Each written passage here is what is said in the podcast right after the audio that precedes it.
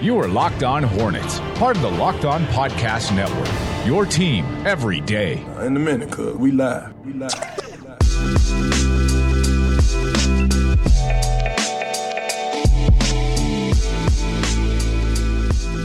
Beating the Golden State Warriors is wild, but to watch and to read the comments from Golden State and the Hornets on the game itself is even weirder to see how it followed. The Hornets are three and three now on the season, and Golden State is one and five. And Doug, I don't know if you read the comments after the game, but Eric Paschall, first off, who? Second all, second of all, Eric Paschall said, quote, I feel like we took a good step in the right direction as a team. Speaking on behalf of Golden State, who loses to the Charlotte Hornets.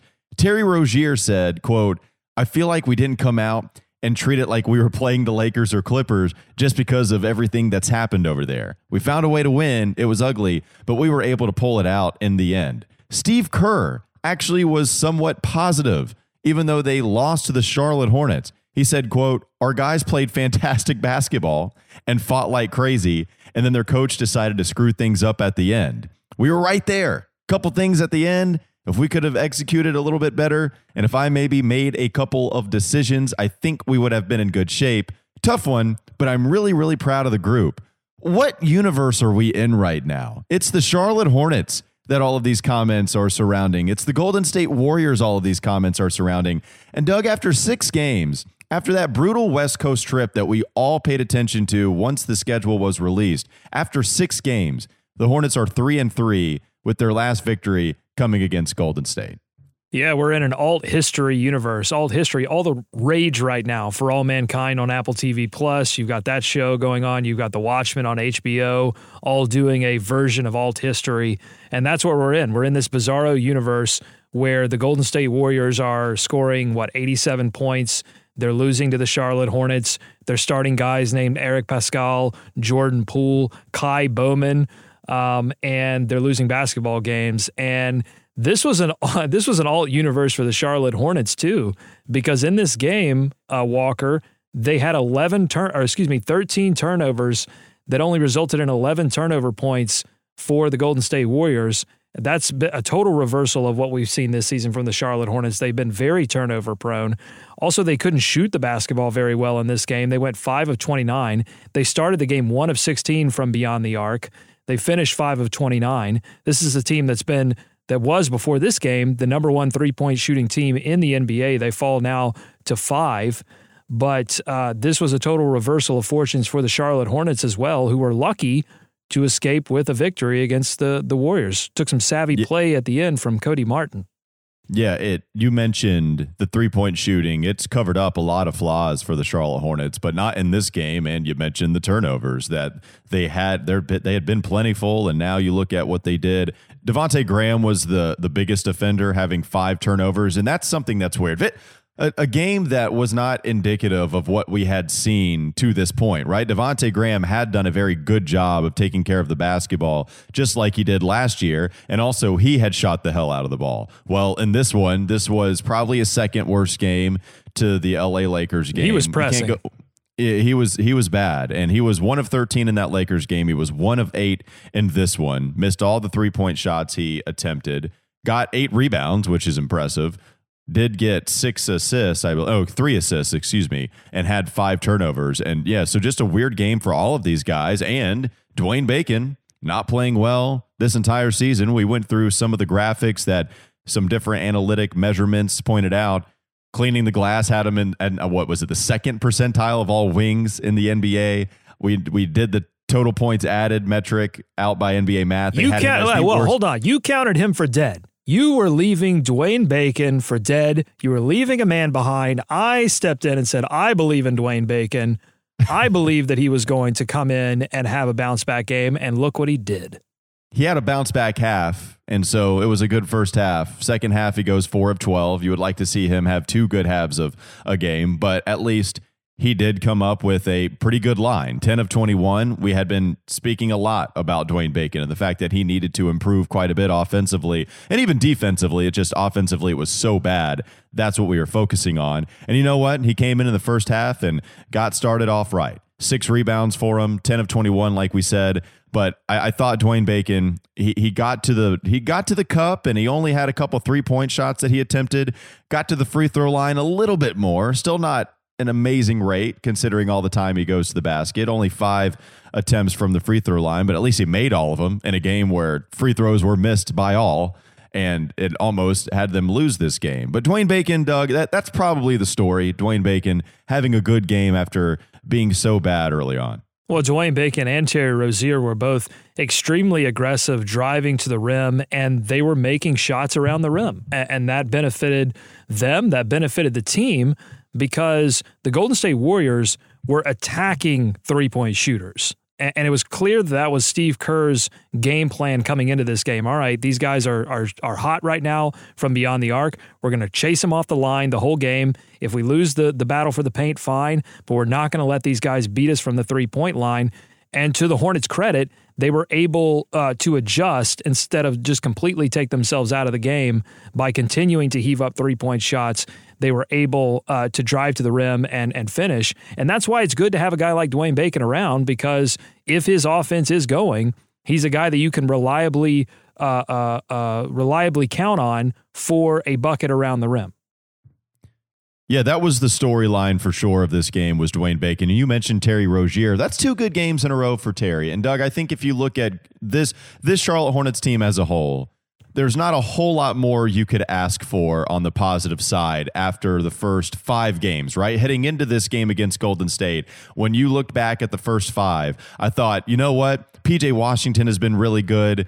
Everybody has been good except for Dwayne and even Terry Rozier. Like it seemed like those were the biggest negatives of the Charlotte Hornets, and they both come out and establish themselves early. Terry Rozier even has a clutch basket at the end of this one and is able to at least make the last free throw he attempts. Dwayne Bacon gets started early. So out of the two things that were probably the biggest negatives, considering everything else and considering the context, it was good to see both Terry and Dwayne Bacon have, I think, what most people would consider a good game. You're getting consistent scoring now from Terry Rozier. In the last two wins for the Charlotte Hornets, he's tallied 20 or more points. That's actually the first time in his career uh, that he has tallied 20 more in consecutive outings, which a little hard to believe for me because he is so focused on scoring and he did have significant time starting for the Boston Celtics at at different points in his career. So that's a little that's a little odd to me that he has not been able to get 20 point games back to back, but he does here uh, for the Charlotte Hornets, and and that's certainly a good thing because this team uh, is going to have nights where they are not very good from beyond the arc and they need to manufacture offense. And Terry Rozier can do that in the half court. He can also do that in transition, and we saw him we saw him do that in the past two games. Uh, but I think Terry's still trying to figure things out, right? I mean, he's mm-hmm. he's new to this team. You can really see it when he engages in pick and roll plays with Cody Zeller. They're still trying to figure out exactly what each of them is supposed to do on pick and roll plays. Uh, you can see sometimes they get a little tangled up. Cody gets a little too close to Terry on some of these drives. So I think over the course of the season, they're going to figure things out. Um, but Terry is there to facilitate, but I think he's there to score as well. And so this is a positive development for me. He's playing hard. He's uh, recognizing mistakes when he fouls too much, when he fouled too much early in the season and and took himself out of the first couple of games. He went to he went to Coach Borrego and said, "Listen, I'm hacking and and he corrected it. So uh, it's been positive for me so far from Terry Rozier. Funny you bring up pick and roll. I, I, think it was the Chicago Bulls game at the beginning of the season. It might have been a preseason game that I attended, but I thought that Terry Rozier's pick and roll decision making was shoddy. I thought there were some times he made good plays, and I thought there was quite a few times where he did not make the right decision. I thought there were times where he actually tailed Cody Zeller and didn't allow for any spacing on the offensive end. But I do think you're right. You mentioned pick and roll kind of still being a work in progress when Terry Rozier decides to run it with Cody Zeller. And and I think that'll get corrected. I mean, I, I, don't. I think Terry Rozier can have a good mind of it, but it was something that I noticed at the beginning of the season. Like I said, it was either Chicago or the preseason. I want to thank our new Patreon members, Luke and Andrew, and thanks to Daniel and Tyler as well for becoming $3 members and getting access to our exclusive podcast, Let the Boys Pontificate and the Restock, which does premiere tomorrow. The Restock is about the shoe game and David Walker. We have the best guy in the business. I love watching all of his tweets that come across my timeline. I, I didn't realize how much of a shoe uh, the ability that I have within me to also like shoes and tell, you know what, David, that that is hot, man. Keep showing me the good stuff, and you can listen to it on our Patreon page. He's an aficionado. Aficionado. I like it. This is Locked On Hornets presented by the Locked On Podcast Network. It's your team every day. Local experts on the number one daily sports podcast network. I'm on Twitter at Walker Mail, Doug on Twitter at Doug Branson LOH, and you can find the show handle on Twitter at Locked On Hornets. More about the Warriors and Hornets game next on the Locked On Hornets podcast. This is Locked On Hornets. So if you don't believe in the moon landing, mm-hmm. then what would you say is the greatest human achievement? I think the greatest achievement of all time, and I think it's Vince Carter doing 360s clockwise It's rather really than tough. I've tried it. It's really tough. It's time for more of the Locked On Hornets podcast. Manscaped is number one in men's below the belt grooming. Get 20% off and free shipping with the code locked on at manscaped.com. Always appreciate Manscaped for coming on. Again, code locked on, all one word, no spaces there. Doug, you mentioned you thought the Hornets made some adjustments coming out at halftime, I believe, or you just mentioned that they did make the adjustments of if if they were getting attacked by the defense to get off of the line, they were doing a good job of hitting shots at the rim. What do you think about the job that James Borrego has done with this young team? Here we are at three and three. I, I think you have seen some adjustments in game from Borrego, and of course, he's one that did seem a lot more comfortable with his role heading into this season. Yeah, he's trying some things right now. You can see him uh, put it. He put pressure, uh, full court pressure on both Sacramento, and then you saw full full court trap in the second quarter against Golden State. He's messing with Biz's minutes a little bit, using him as a rim protecting mercenary uh, when uh, they when Golden State started attacking with Omari Spellman. Uh, so he's messing with the center rotation a little bit, sometimes to the team's detriment. Uh, but I don't know if that's JB's fault. He's you know he's just got to work with the cards that he has. And then the big adjustment against Golden State, the game winning adjustment, to be perfectly honest, was deciding to put in Cody Martin for some added defense at the end of this game. Cody Martin only tallying a little over four minutes in this game, but he made some of the biggest plays in a wild fourth quarter. I'll start in the third quarter, actually, when Cody got a few minutes. He picks up an amazing uh, charge play as the Hornets were trying to get back into the game late third. He, he saves two points and allows the Hornets to pull it within five instead of going in. If they had gone into the fourth quarter down 10, I'm not sure the Hornets win this basketball game. And then late in the game, Cody Martin has um, great defense on Eric Paschall. You can say who is he all you want, but he's actually playing really well. He looks like a little, No, he is. not even a baby Draymond. He just kind of plays like Draymond. I think they've just got, the his- body type. yeah, well, in the play too, just the way he drives to the rim. I mean, he was. I mean, PJ Washington had no shot against him uh, when he was driving to the rim. So Cody Martin actually steps up on a switch, guards Eric Paschall during a uh, key possession, and then of course he has the knockaway that ends up going off. I believe it was Damion Lee on one of the final inbounds plays for Golden State, and does not allow them to get a shot at taking the lead. Cody Martin stepping up in a big way when Terry Rozier missed some free throws late that could have allowed Golden State to steal this one back against Charlotte. Yeah, legitimately good defense for the rookie that comes in. And it's funny, he only plays credited with only four minutes when you look at the box score. But I thought he did play well and they were meaningful minutes at the end of that game. And that was awesome to see. There are deficiencies on offense. We saw it on full display in Summer League when they tried to give him some point guard responsibilities. We know that Cody Martin turned the ball over a little bit too much. We know that the shooting, I believe, is a little spotty and it wasn't necessarily his biggest attribute that helped Nevada when he was playing college basketball. But the defense was more than enough to make up for any deficiencies. And he didn't have any in this game. He didn't have enough opportunities on offense to really hurt you. I think that's a good move. and to play defense like he did, eh, kudos to him. And which is just another good sign for a young team. PJ Washington getting 30 minutes, your first round rookie. Really liking him so far, but even your second round rookie, Cody Martin, coming up with a couple big plays on the defensive side down the stretch. And I forgot to mention maybe the biggest one after that uh, turnover on the inbounds play that he forced on Golden State. Rozier steps up for free throws. The Hornets are up one at this point. Rozier misses both free throws, and Cody Martin comes up with the rebound on a, a missed free throw. Huge play there. Uh, then he, uh, then Cody Martin misses his second one. Bacon comes up with the rebound. I've criticized Bacon's rebounding, but he comes up with a huge play. and then Martin gets the jump ball with 9.6 seconds left. the Hornets, they were just desperately asking Golden State to get back into this game, but they make just enough plays uh, to do it. But yeah, Cody, listen, the, the calling card for Cody Martin is defense. The calling card for his twin brother Caleb is offense. And Yeah, it's, it's nice to see uh, uh, JB using them as like little Swiss Army knives. Yeah, it's funny you mentioned the rebounding. I I thought this would be a game coming in that the Hornets could actually win the rebounding battle. The Hornets are going to be smaller than most teams, but against Golden State, that wasn't going to be the case. And Baby sure enough, the Hornets they win the rebounding battle. They out rebounded the Golden State Warriors 48 to 40. And then you look at all the starters, how about 5 rebounds or more for all of the starters? 5 for Washington, 8 for Bridges, 8 for Zeller. That's actually the lowest amount of rebounds that he's had in a game so far this season. I thought he might have the most. Five and then six. So all the starters and then even uh, Devonte Graham coming in with eight boards coming off the bench. So That uh, was nuts. funny to see. Yeah, but funny to see all of those guys be good in that category. But that's huge, Walker. That's that's how this team has to rebound, and it's going to be difficult, I think, for them to do that night in and night out. And they will probably lose many basketball games this season because they can't have that kind of team rebounding mentality and physicality. And Golden State didn't have anyone really of any size that they could throw out there uh, that could challenge the Hornets in that in that area. But the Hornets would not be challenged in this game on effort.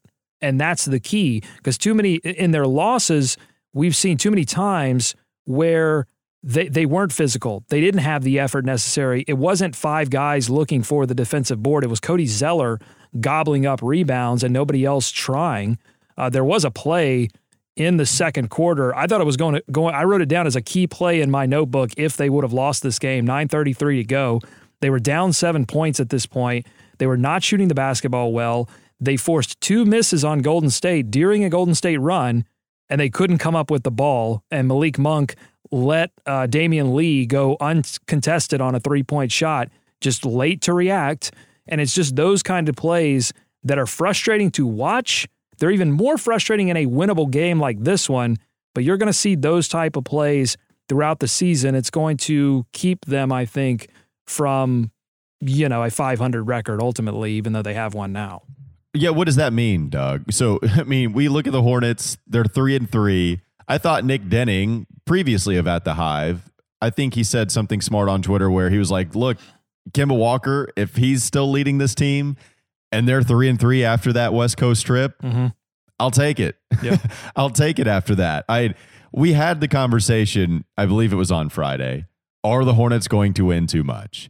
I still don't think that's going to happen. We No. thought that they would win this game, and Hornets were actually favored heading into this game because of all of the injuries that the Golden State Warriors have suffered. But you look at the Hornets, they're three and three. They beat the Bulls, who got off to an awful start. They've lost some really bad games so far. They beat the Kings, who got off to an awful start, mm-hmm. have lost some really bad games so far. And the same thing can be said about Golden State. Good for the Hornets to capitalize on all of that. It's a young team. I'm not going to apologize. We can feel really good about this record. Totally. I think I think most people are happy with the way that the young talent has improved and actually played well enough to win these games. And if you're winning, that only we had this conversation. If you're winning, that only means that your young guys look to be doing their job. But it's got to come downhill at some point. I ask you what your expectations are. Well, to me, I think this three and three record and how the games have played out is actually best case scenario through the first six games for the Charlotte Hornets. Because, agree. because they're getting some wins early that are going to boost the confidence of the young players. And you're seeing young players step up that you were surprised to see, see step up in Devonte Graham and PJ Washington. But the way they're winning games is really strange and not consistent. And you're seeing mistakes sprinkled all throughout the different quarters. And, and that's evidence that this, I think, is, is not going to last. I mean, just look at what happened against Golden State. You go up against a team, all of their all stars are hurt. They can't hurt you in that way. They're going to come out with energy as well. And then you you do some things that you haven't done all season. You limit turnovers. You limit second chance points. You actually rebound the basketball well, and you keep the other team out of the paint. The Hornets won the, the battle for the paint 56 points to 34 points, and you still almost lose the game. And, and so to me, that is evidence that you're still dealing with a young basketball team that eventually they're going to drop four, five, six straight because they're just not going to be able to get right. And, and that's going to be the story of the season ultimately. But it's nice to see them get some early confidence and for the young players to play well. That's what you want. Miles Bridges was not very good in this game. And before we go to break, he, he was one of 10 from the field. So just a, a, really bad offensive night for him. And I thought Miles had had a couple of solid games in a row. I feel like we're kind of forgetting about Miles, right? Which is kind of funny. I don't know. Tell me if you feel the same way. PJ Washington comes in and has a crazy fire game against Chicago. He's been shooting exceptionally well from the field. He, he's shooting above 50% from both the field and three point land. And we had all this conversation about Dwayne Bacon. Of course, it wasn't the attention that he wanted, but we're having a lot of conversation about him. I feel like Malik Monk kind of took our attention for a while. Devonte Graham certainly took our attention the way that he was playing. And it just seems like Miles Bridges, we're not talking about him a whole lot. And I I don't think it's been bad. I don't think he's been horrific the way that he's played. There have been some bad games, but to me, it was just this was the guy that I thought we were going to pay attention to most, along with the PJ Washington.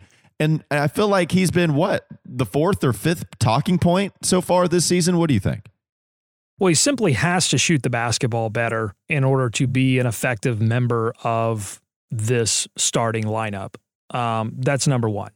Number two, on the other end of the floor, there were several times against Golden State where he just absolutely 100% fell asleep on defense and did not. I mean, you could point to several plays in that game where Golden State got past the first defender and there was literally no one at the rim. And, and it was Miles Bridges on the responsibility for the help defense and just wasn't there. And he has to be there. I mean, he he has to be one of their better two way players uh, on this team eh, because he has the ability. We know he has the ability.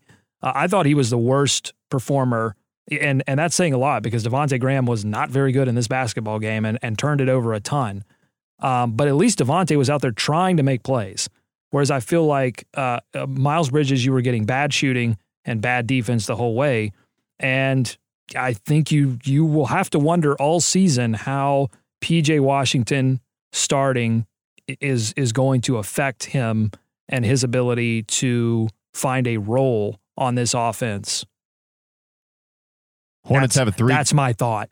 the Hornets laid have, it down. Yeah, deal it with seemed that. Like you, it seemed like you wanted to say something else. I was ready for it. Three game. And where are the dunks? Where are the dunks? This is Miles Yeah. Bridges we're talking about. Where, where are the highlight plays? What's going on there? What is it? Is it schematic? Are we not doing something? I mean, they're not running a lot of plays for him. I'll say that too.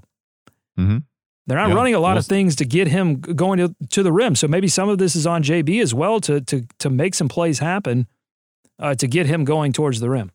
All right, Hornets have the Pacers at home on Tuesday. They have the Boston Celtics. Kemba Walker comes back to town on Thursday, and then they uh, have on Saturday the New Orleans Pelicans. Three game homestand. We'll preview that coming up here on the Locked On Hornets podcast.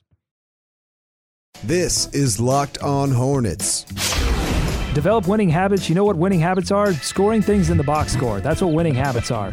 You compete. Rebounds, when you, assists, Yeah, when you compete, points. you get rebounds. When you compete, you get assists. When you compete, you score points. It's not You about mentioned effort. the It's about details. competing. Hey, you wanted me gotcha. back on the show, I baby. got you, Doug. You wanted got me you, back on the show. This is me. It's time for more of the Locked On Hornets podcast.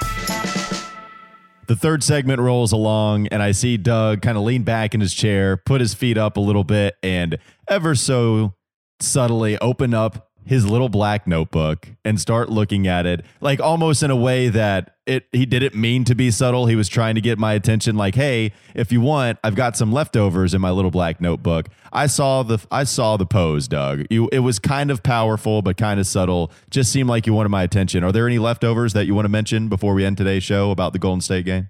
God, I love leftovers, by the way. Huge leftover guy. Not really for me. Not a big Really? leftover guy. No, I don't. I don't. I mean, it depends on what it is, but I'm really not that big of a leftover guy. I'll eat it because I don't have. I mean, it's going to save money, and I don't have a whole lot of options. There but you go. man, I'd much rather have fresh food. Oh man, dinner, dinner for lunch. I love that. Leftover dinner, swing it into a lunch, maybe even to a breakfast if you're feeling goosey. Now, Thanksgiving leftovers. They're great. The mashed potatoes are always really tough to heat up and make sure that everything is evenly heated. But there's a lot of good Thanksgiving leftovers. Like I get excited about that, but that's about it. Uh, the only thing I really didn't get to in this game uh, was, I think, another key decision by JB. We've been lathering JB with compliments in this game, and I think they're most they're mostly deserved. Um, I think that he made a great adjustment in the in that run in the third quarter that they had. They started running a lot of pick and pop plays between Devonte Graham and Marvin Williams, and Golden State they were being aggressive with Devonte Graham, especially on those screen and rolls because he has been so hot, especially pulling up from beyond the arc. So they saw that and they started getting the ball to Marvin Williams uh, at at the top of the three point line, and he was delivering. And so props to Marvin for for dropping it because normally Marvin's a guy that's going to be weak side. You're driving strong side, and you find him in the corner. That's normally it's sort of it was a reversion back to what we were used to seeing from Marvin maybe three years ago when they would run a lot of those pick and pop plays for him at the top. Um, so that was fun to see, and it worked. Marvin drilled a couple of threes when nobody else could, and they weren't paying attention to Marvin. So I mean, you know, Kerr has a really tough job, by the way, of of trying to win basketball games with this poo poo platter and maybe he gets some help because D'Angelo Russell probably sat out of this game for for maybe his ankle is really hurt, but it could have been a load management thing.